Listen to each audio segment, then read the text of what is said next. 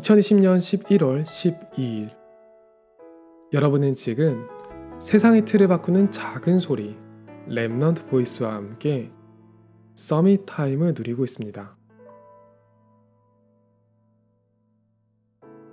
유명한 과학 저널 네이처에서 자연과학 계열 박사과정 학생 5,700명을 대상으로 설문조사를 한 적이 있어요.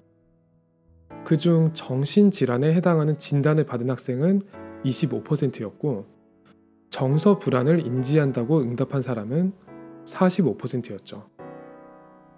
그리고 제 개인적인 경험을 보태면 실제 사례는 저것보다 많을 거라고 봐요. 한 가지 다행스러운 건 정신질환을 육체적인 질병처럼 터놓고 이야기할 수 있게끔 인식이 바뀌고 있다는 거죠.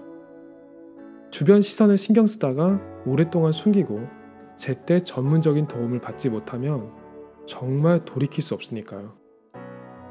하지만 이걸 바꿔서 말하면 우리 사회에서 해결할 수 없는 정신적인 문제가 점점 일상적으로 되고 있다는 거예요.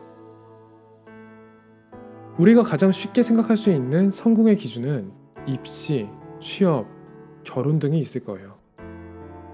그런데 잘 따지고 보면 이런 성공 뒤에 기다리는 건 두 발 뻗고 편히 누울 수 있는 삶이 아니라 더 전쟁 같은 현장이죠. 지식과 정보가 늘어나면서 많은 사람들은 이 사실을 더 쉽게 알게 되었고 미리 절망하는 시대가 되었어요. 저도 다를 건 없어서 두 가지 고민을 항상 했죠.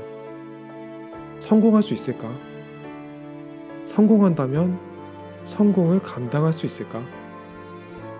내가 쌓아온 꿈과 다르게 부조리한 일들이 눈앞에 펼쳐지고 그런 선택이 강요될 때 나는 미치지 않고 버틸 수 있을까?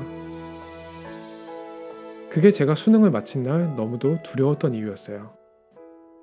열심히 공부한다고 묶어뒀던 생각들이 한꺼번에 쏟아져 내려왔거든요. 그 후로 지금까지 저는 두 가지 훈련을 받은 셈이죠. 성공이 없어도 행복한 비밀. 그리고 성공 이후의 삶에 대해서요. 전쟁터와 같은 세상 속에서 열심히 뛰어가는 사람들의 모습도 봤고, 하나님이 제게는 다른 길을 주시는 것도 봤어요. 그리고 제게도 참 많은 변화가 있었죠. 옳다고 여기는 것보다 옳다고 하시는 일에 더 눈을 두게 되었으니까요. 오늘이 여러분에게 최고의 summit time이 되기를 소원합니다. 여러분은 지금 세상의 틀을 바꾸는 작은 소리 Remnant Voice와 함께하고 있습니다.